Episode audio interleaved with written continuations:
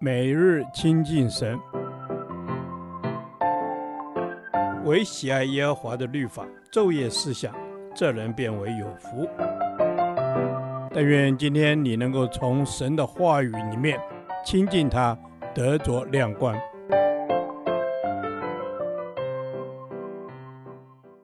加拉太书第10天，加拉太书4章21至31节，凭应许做儿女。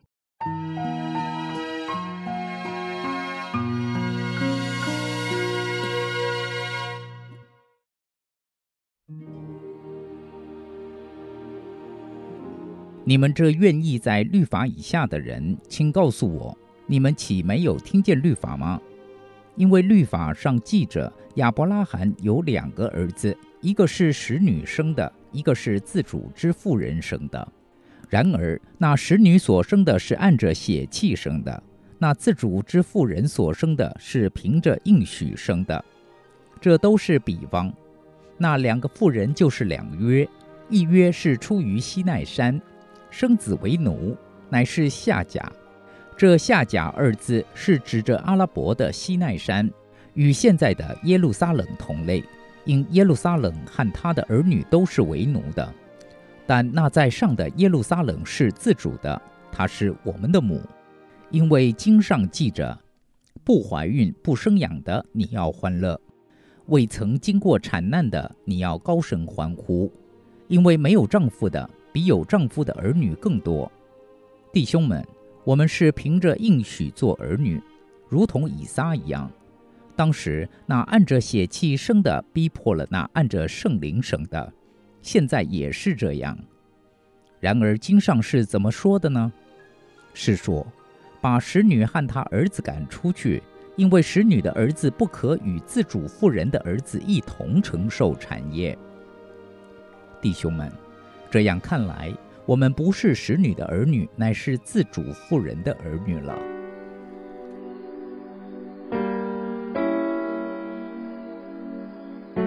在加拉太书中，保罗用许多对比的方式来表达守律法与凭应许的不同。他也常用疑问句的方式，让读者先思考问题，再加以诠释他的论述。经过几番论述之后，保罗再以亚伯拉罕分别从夏甲与撒拉得着后裔所带来的结果及代表的意义为对比，来诠释靠律法称义与凭应许称义的不同。律法底下的人是靠着肉体来遵行律法，仍然为奴；而新约的信徒是凭着神的应许来享受恩典，得着自由。亚伯拉罕从夏甲及为奴的使女生了一子以实玛利，是凭血气生的，所生的儿子也是为奴的，代表神与摩西及以色列人在西乃山所立的约。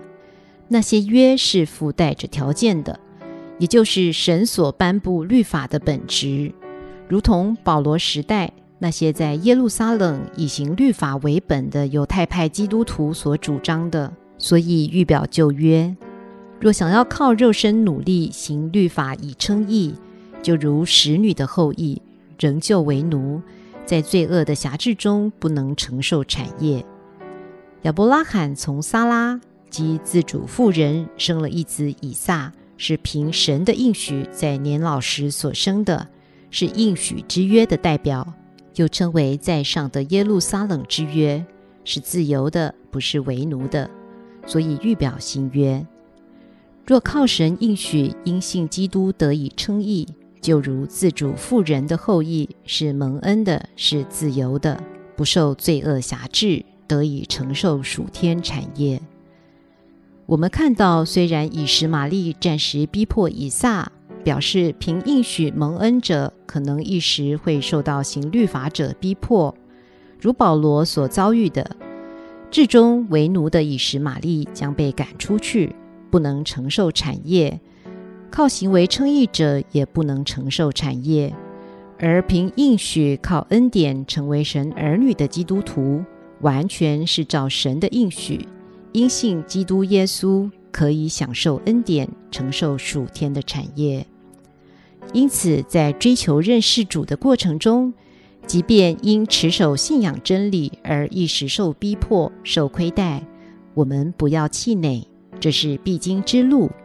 耶稣也说，为义受逼迫的人有福了，因为天国是他们的。只要抓住神的应许，持守因信称义的真理，我们就能领受神儿女的祝福，得着属天丰盛的产业。亲爱的天父，谢谢你拣选我，拯救我，使我脱离为奴的生命，成为自由的儿女。我要抓住你的应许，领受你为我预备属天丰盛的产业。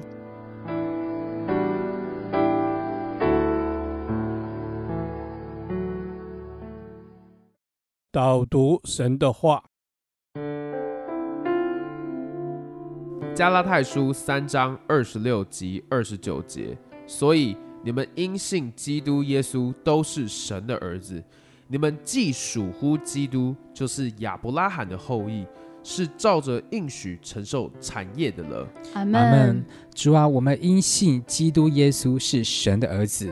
主啊，我们就是信耶稣基督是神的儿子，我们就可以凭着这个应许做神的儿女。阿们。主啊，是的，我们凭着这个应许做神的儿女。主啊，是的，我们可以因着信就可以成为你的儿女。主啊，谢谢你。阿们。主啊，谢谢你，让我们可以成为你的儿女。是的，主耶稣，谢谢你，让我们可以单单凭着信，不用凭着自身的努力，就能成为你的儿子了。阿们。主啊，我们不靠自己的努力，我们只要凭着信就可以成为你的儿子了。主啊，我们是属乎基督，就是亚伯拉罕的后裔。主啊，我们是属于你的，我们是属于基督的。阿们。主啊，是的，我们是属于基督的。主啊，我们是因信基督就成为亚伯拉罕的后裔，成为神你的子民。阿们。主啊，我们成为你的子民，因为我们是属于你的，因为我是属乎基督的。阿们。主啊，我们是属乎基督的，是照着应许所承受产业的。感谢主，因为你的应许让我们可以承受这丰盛的产业。阿们。主啊，是的，因着你的应许，让我们可以承受这丰盛的产业。主啊，是的，我们可以承受你的丰盛产业，都是因着神你所应许的。阿们。主啊，我们是照着应许所承受产业的。主啊，我们要领受你所赐下的产业，并求主加倍的供应我们，因为我们是你的儿女，我们是属乎基督的。祷告是奉靠耶稣基督的名。阿们。耶和华，你的话安定在天，直到永远。愿神祝福我们。